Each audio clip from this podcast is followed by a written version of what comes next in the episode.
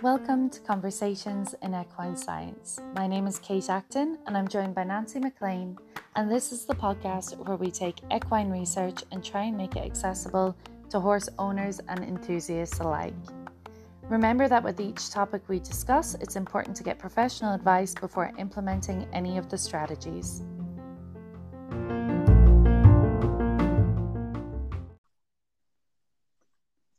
This week, Nancy and I are taking a look back over the last year of the podcast. I can't believe it's been a year since we did this year in review before. Um, so it seems to have come around quite quickly. but for today's episode, Nancy and I each chose our top three um, episodes to have a look back on and also took a look at what your top three episodes were from the listener point of view. Uh, my first, I suppose, my favorite episode is the one that I think I learned the most from in a lot of ways was the episode that may not have been the most exciting for everyone, but it was the one on bedding and horse performance. That one really surprised me. And there were a number of things in it that surprised me, but the fact that, you know, horses only get 30 minutes of REM sleep and they only sleep on average for around three or four hours a day. And um, that really did just open my eyes, but how important the bedding was into them reaching that REM sleep. And just as a recap, rubber mats are great, but you still need four to six inches of a bedding on top of that because it's the thickness of the actual bedding that creates the comfort, regardless of a rubber mat underneath. But I think they're good insulators and they do make the stable overall more, I suppose, um, of a nicer environment for the horse to sleep in. Um, and then just the last thing that they found in that episode was straw. That horses love to be bedded on straw, and it's something that they can browse on as well, um, in between their very short period of sleep. Yep, that that was a good episode, and you know what impressed me about that was um, you could use that information to increase performance. So if a horse is getting good sleep and good rest and is comfortable, able to lie down, you it's you know it's going to do better with whatever task you're asking it to do. So I thought that was uh, that was really really um, pertinent information that would go above and beyond training. Yeah, I it was just it's the little things I suppose that we can implement that seems to have a massive difference. Yep. Yep. Should you want me to go ahead with my first? Yeah, what was your top one? I tell you, mine was the International Society for Equitation Science, the 2021 mm-hmm. conference favorites we did. And um, my pick on that was the Mike Mendl's Clever Hans presentation on horse cognition and how a horse makes decisions.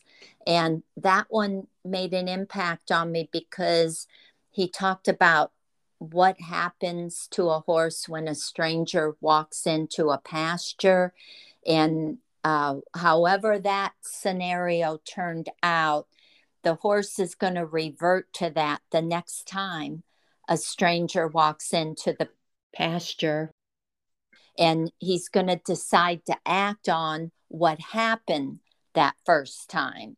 So that made the cognition part in how their brain works and how they make those decisions. It made it so clear. So that was one of my favorites. And then your clever, your um, lecture out of that was on the grimace scale and head collars. And um, that was really good too because it went along with that bridle fit episode we did and how you have to make sure the comfort of the brow band and the nose band. And I think they were the most comfortable in a head collar or a halter over a bridle with the grimace scale. But, uh, you know, it just makes you think and reassess fit on anything you're putting on your horse's head. That was actually my second one on the Oh, list because when I was listening back, I realized as well that those two areas actually both tied into Mike Mendl's one because it's it's also probably part of the experience the horses had with the bridle versus a head collar.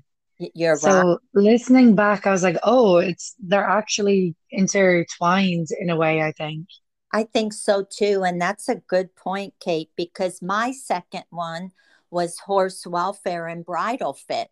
So that's when we had Celie Baker Ponsler on, and she talked about the one horse that she had to piece apart other bridles and take the pieces and put them together because uh, she had a horse that was very difficult to fit. And she kind of went above and beyond getting that brow band big enough for that horse that had a wide forehead that she couldn't get anything to fit. So anyway, it's odd that we both picked, you know, picked up on that. But yeah, it does all fit in and it's so intertwined, you know. So Seeley's one on brow bands was brilliant. You know, yeah, realizing that even on ponies, sometimes it's just not sufficient to use a standard kind of pony size bridle. You need to take that brow band off and upsize it, or even just remove it altogether. yeah, I you know, it's just uh that was a good a good one and there's so many riders out there Yeah. using tight nose bands and tight brow bands. And over time, the horse finally just says, I'm not doing it anymore. And then you wonder why they get sour in all that. So you have to consider, I guess, just about everything from saddle fit to bridle fit to um, even your training cues. So it's a big puzzle you really have to put together. And sometimes it it takes a lot of time and energy to figure it all out. Yeah, but I think it's worth putting the time in Mm-hmm. in the Yep. beginning because it's it's going to benefit you so much in the long run. Yep. And then what was your third one? My last one um was the parasites in horses that was because I just love that topic. yeah, that was a good one. And the um the fecal egg counts and and all that, Yes. how important it is to worm your horse. I think so many people don't realize the par- not all parasites show up in a fecal egg count. However, you kind of use that fecal egg count as a guide, um, you know, as well. So As you, to how often yeah, you worm, but I definitely wouldn't, you know, if you have a fecal egg count show a very low burden time on time again, I wouldn't be brave and go, you know, a year or two and just not worm based on that. I think it would be unlikely that the fecal egg count will return a low yield I after that long not being wormed. But I think, you know, a lot of people can get down to worming just biannually, so twice a year in the autumn and the spring. But it's just so important. Like some of those parasites we discussed as well, the way they can encyst and migrate at once and even cause death in some horses. So it's an, a simple management thing that we can do that improves their welfare. yeah. It it was uh, enlightening, and I think that is so true. What you just said that, you know, you've got to at least worm twice a year you know, I mean, I know people who think that if the fecal egg count looks good and is a low burden and all that, they don't worm. And that's just, I think, opening up a can of worms because even as temperatures warm, the parasites do not get killed off. You know, Yeah. talked about the one that was one health and the the warming temperatures and all that. Well, just like that increases insect distribution, it also increases parasite distribution. And so I think you, then you have to get into your pasture management and really get um, tenacious on protecting your horses from that worm burden as well. So in some countries, that pasture management can be hard because if you have a country where you're guaranteed a hot day and it's not going to rain, then you can harrow that field or you know you can break up the feces and try and spread it out so that worms get killed off in it. Um in between obviously rotating your horses so they're in a different pasture for a period of time.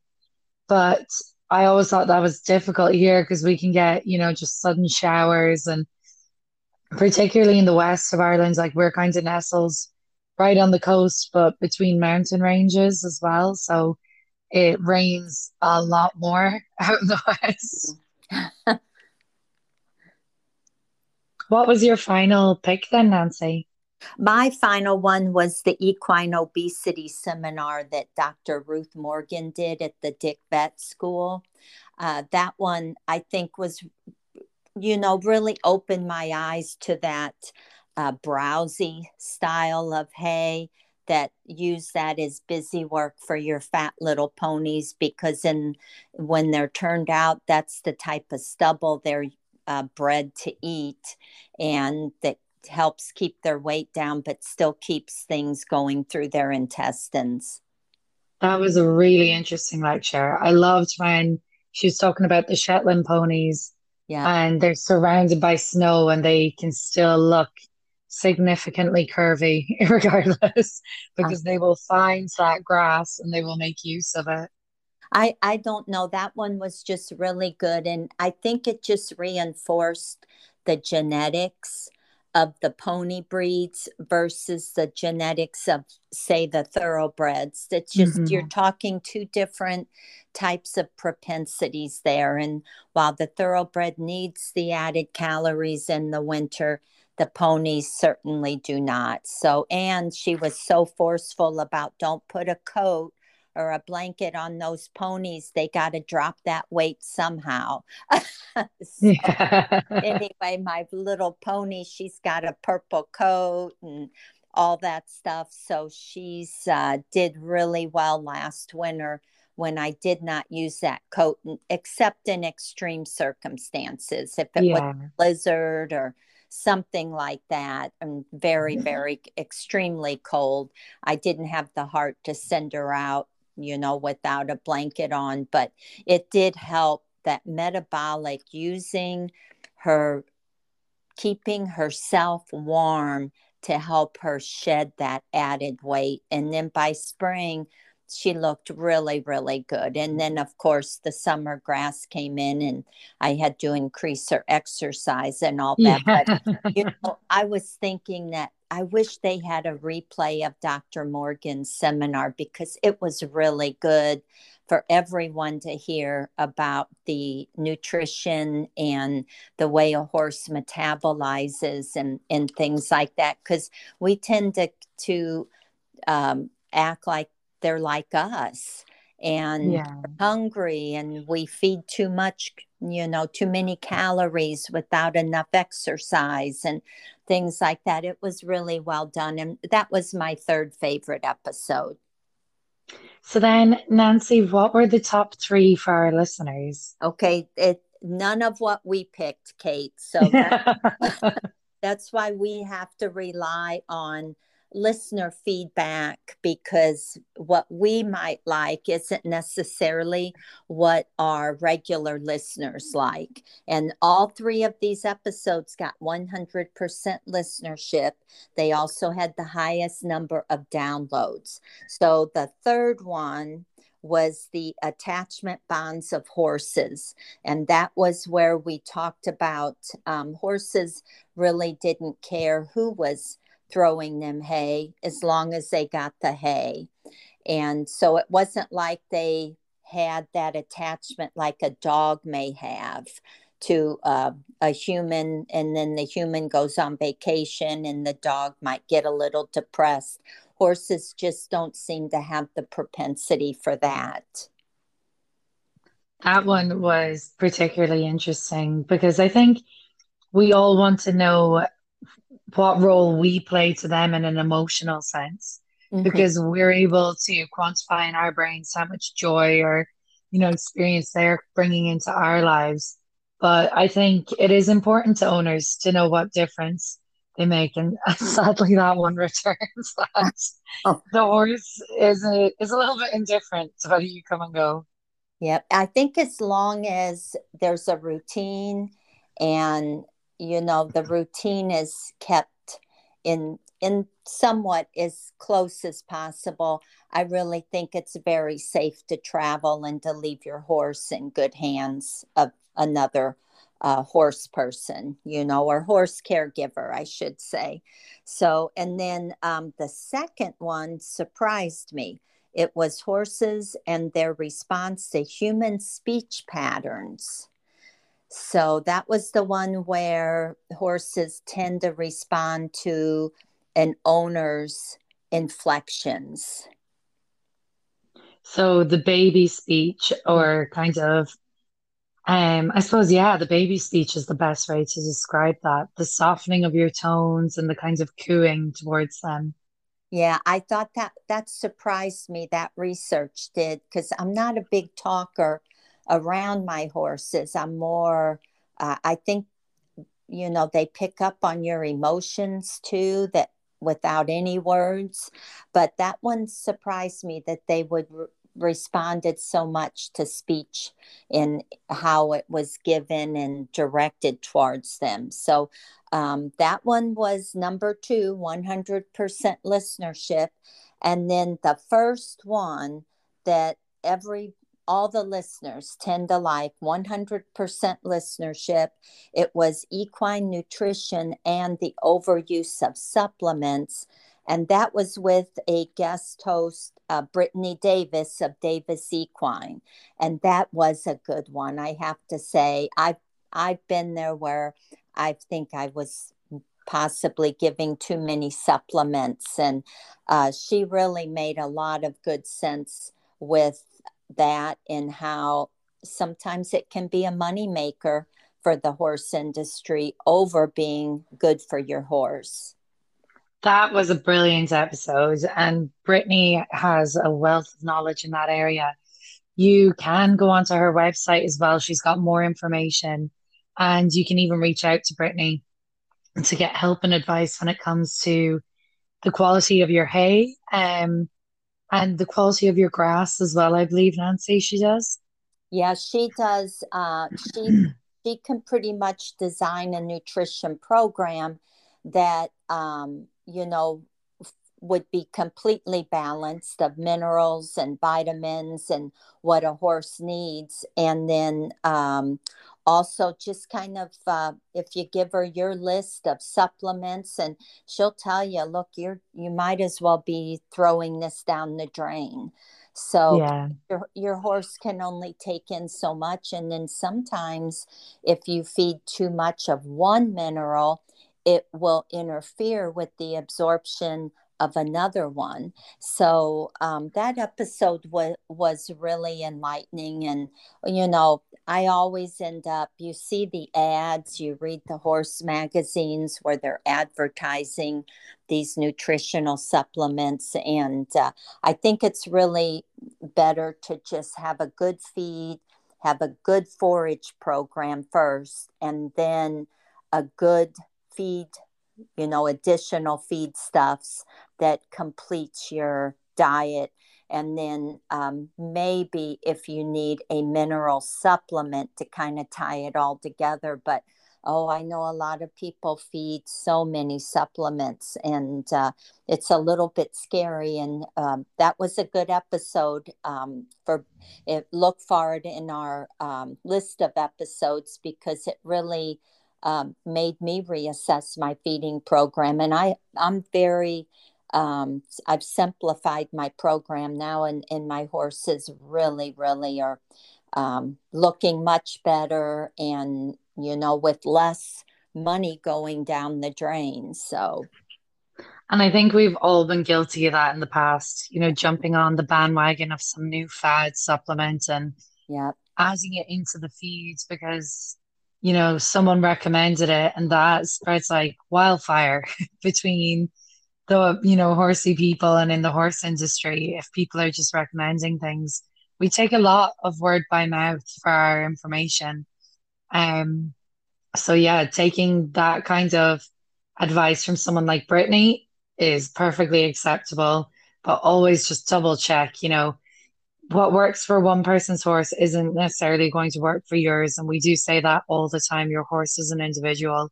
So it is worth reconsidering, you know, do you need to add that in?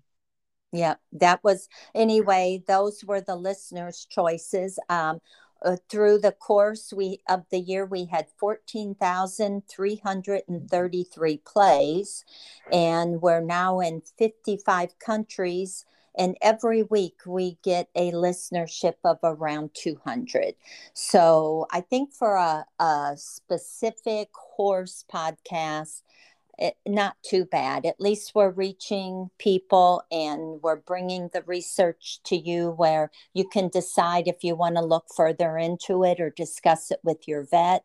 And, um, you know, I, I feel like um, this isn't a waste of our time. Yeah, and thank you so much to everyone who has listened. Nancy and I have now done 80 weeks straight of episodes without a break. So we are treating ourselves this Christmas and we are going to take a break next week. We will return again on the 7th of January um, with your next episode. But until then, have a lovely holiday. Hopefully, you get some time off, some rest, and we'll see you in the new year. Okay, thanks so much, everyone, and thanks, Kate. We've we've really done well, eighty straight weeks. So um, well, I'll enjoy this next week off. Same. I think I'm going to be a little bit lost. okay. Well, thanks. Thanks, Nancy. Happy holidays. Bye bye. Take care.